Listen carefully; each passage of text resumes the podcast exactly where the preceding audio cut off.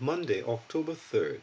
When he had been baptized, Jesus came up immediately from the water, and behold, the heavens were opened to him. Matthew 3:16. Heaven opened. 1. Jesus Christ, the object of heaven's delight. There are four occasions in the New Testament in which the heavens are opened. Matthew 3:16, John 1:51, Acts 7:56, Revelation 19:11. Each occurrence of an open heaven has the Lord Jesus as its special object. The first incident, which sets the tone for the others that follow, occurs at the very beginning of Christ's ministry on earth.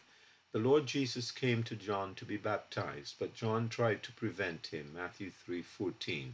John protested that it should be the other way around. Christ should be baptizing him. But the Lord Jesus responding, it is fitting for us to fulfill all righteousness. Verse 15. Christ's gracious response was, It is fitting for us to do so, thus identifying himself with the, John's ministry. But we must be careful.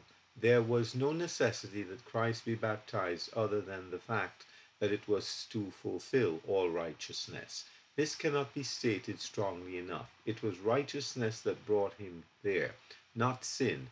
This is why heaven opened and we hear the Father's voice expressing supreme delight in his Son. Verse 16 to 17.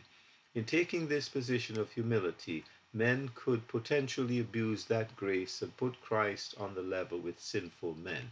Heaven would not have it, or allow even the thought of it. Thus the voice and opened heaven.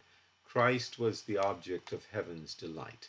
It is written that when the Lord looks down from heaven upon the children of men to see if there are any who understand, who seek God, the conclusion is, There is none who does good, no, not one. Psalm 14, 2 3.